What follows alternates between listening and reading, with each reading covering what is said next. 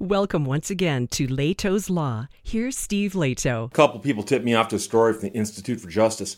And I've mentioned before that I love those people. The Institute for Justice will often step in and take care of cases and handle cases on behalf of people who can't afford to hire attorneys otherwise, often involving civil rights, personal rights, and the kinds of cases that a lot of people think aren't worth the fight except on a matter of principle. The Institute for Justice will take on such a thing. So, um, Misty and Daniel both sent this to me. West Virginia judicial field trip. Now, this story was in the news. I don't think I did a video on it when it happened. And there were a bunch of different versions of this story floating around out there. And I was kind of waiting for something to happen that would make sense for me to do a video about it. And here you go. Man fights to uphold court ruling that judges aren't above the law. Judges are not entitled to do whatever they want and then demand a special treatment just because they happen to wear a robe at work. But that's exactly what happened in Raleigh County, West Virginia. During divorce proceedings between a man named Matthew and his ex wife, the Raleigh County Family Court Judge Louise Goldston personally forced her way into Matthew's home to search for items that were in dispute. Goldston accompanied by Matthew's ex wife and the ex wife's attorney, among others, walked through the house, ordering Matthew's ex wife to seize DVDs, yearbooks, and even pictures off the wall. So there's a court hearing going on between these parties in court. The judge is there, the parties are there, their attorneys are there. They're squabbling over who gets what, which, by the way, is problem number one in most divorces. If there's kids involved, it might be problem number two, but it's near the top of the list. Who gets what? Whose whose widget is this? And so apparently, in the middle of the hearing, the judge goes, I got an idea. Let's go to your house right now and dig through your stuff. Now, here's the problem. When a judge makes a ruling from the bench like that, how do you object to it other than to just object to it for the record? So you object to it for the record, judge goes, overruled. Let's all meet out at your house.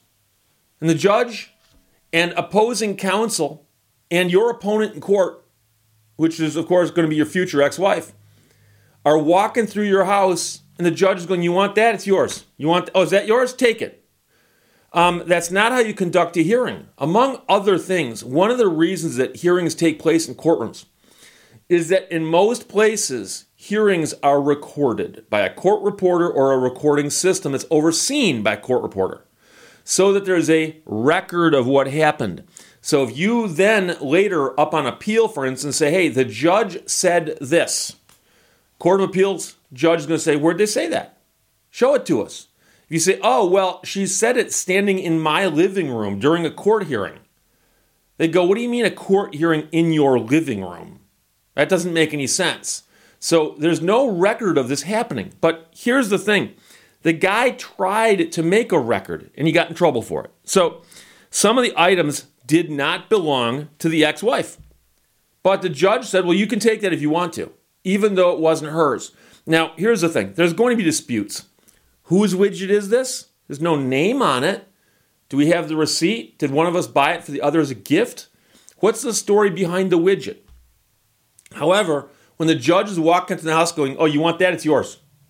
That's hardly uh, a fair hearing. Now, I suppose it's possible that when they stopped at a picture on the wall, the judge may have said to one side, Tell me your side. Okay, other side, tell me your side. Okay, I'm going to pick a winner between this.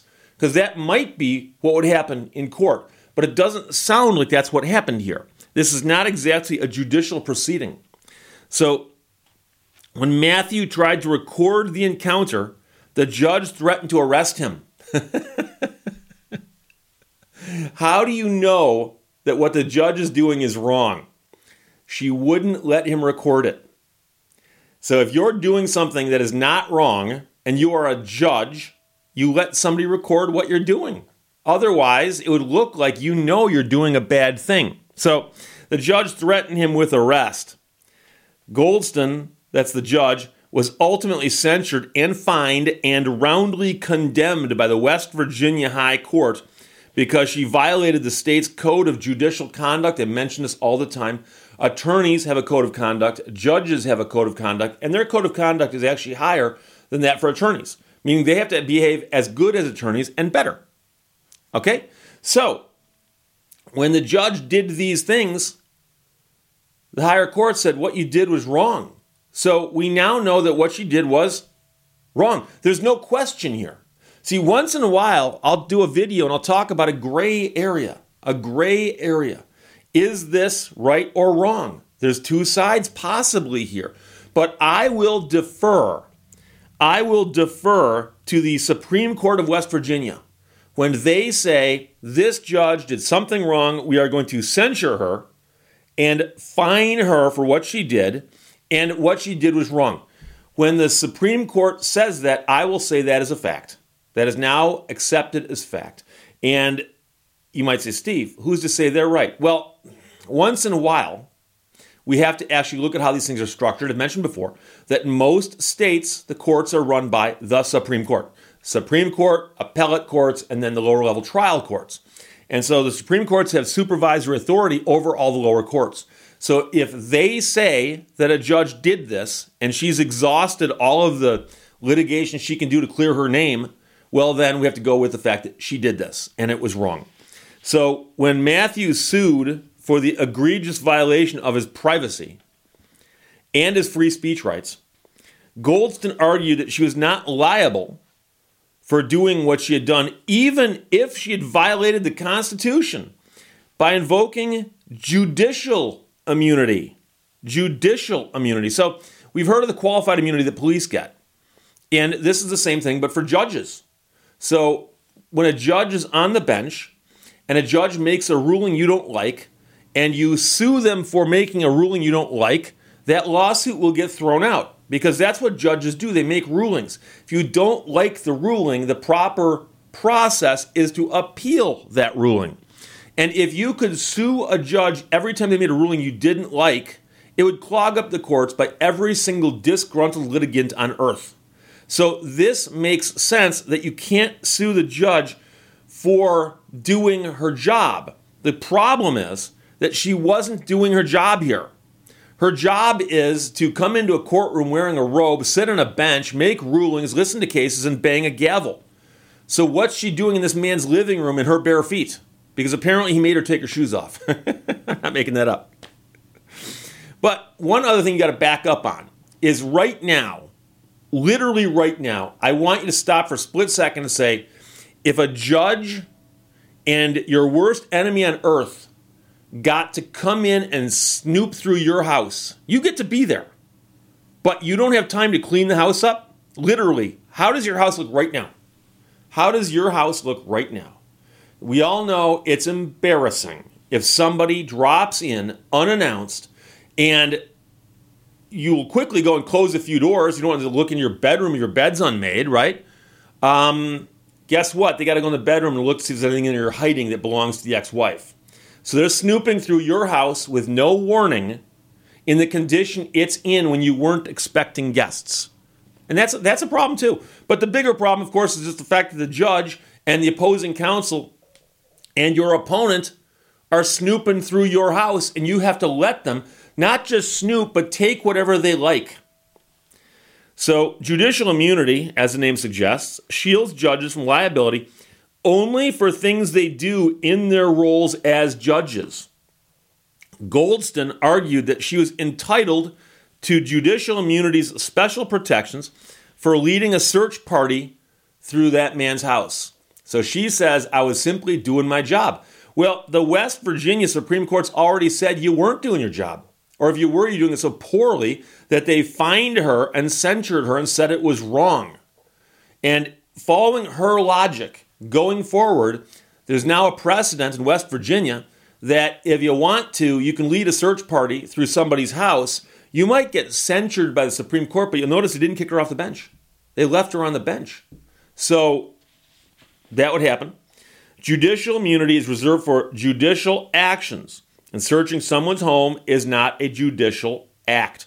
Just like police officers cannot act like judges, judges cannot act like police officers. Trial court correctly recognized this principle and denied judicial immunity for these actions. However, she is now appealing that to the Fourth U.S. Circuit Court of Appeals. On appeal, Matthew is teaming up with the Institute for Justice to protect important constitutional guarantees by holding judges accountable. So, the lower court that heard this case has already said the judge was wrong. You can sue her. She's filed an appeal. It's up on appeal now, Fourth U.S. Circuit Court of Appeals. And the Institute for Justice has stepped in and said, okay, we will handle the appeal going forward. We'll see what happens here.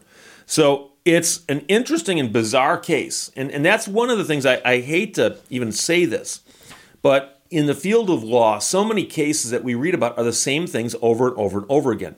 So some of the interesting cases are bizarre, which get our attention. You know, I've said before, man bites dog. But here we have a case that is horrific. Now, the guy didn't get imprisoned and, you know, he still has his house, but to go through that is just absurd that he had to go through that. So I'm glad the Institute for Justice has stepped in on this. He's got fine lawyers now, and hopefully they can get the Court of Appeals to uphold that. I highly doubt that the Supreme Court would take this up. highly doubt it, especially when the state Supreme Court has already said this was wrong. So I, like I said, will defer to them, and they know their laws better than I do. When they say that she screwed up, I would agree with them that yes, she most likely screwed up. As I always do to mention the Institute for Justice, I'm going to put their link in the description below the video. It's ij.org. And I would encourage you to investigate the organization and support them if you are so inclined.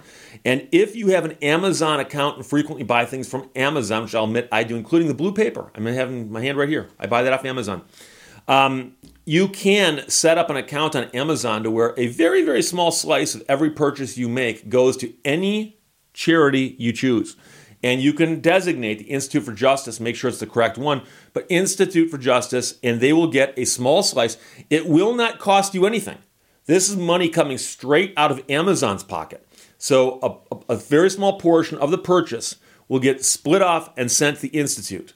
And so I've had a lot of people contact me and say, Steve, you know something? I heard you talking about the IJ and about how we should support them.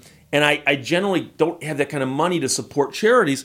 But when I heard that they do this through Amazon, it won't cost me anything. I did it. So if you can do that, great. If you can't or not inclined, that's fine.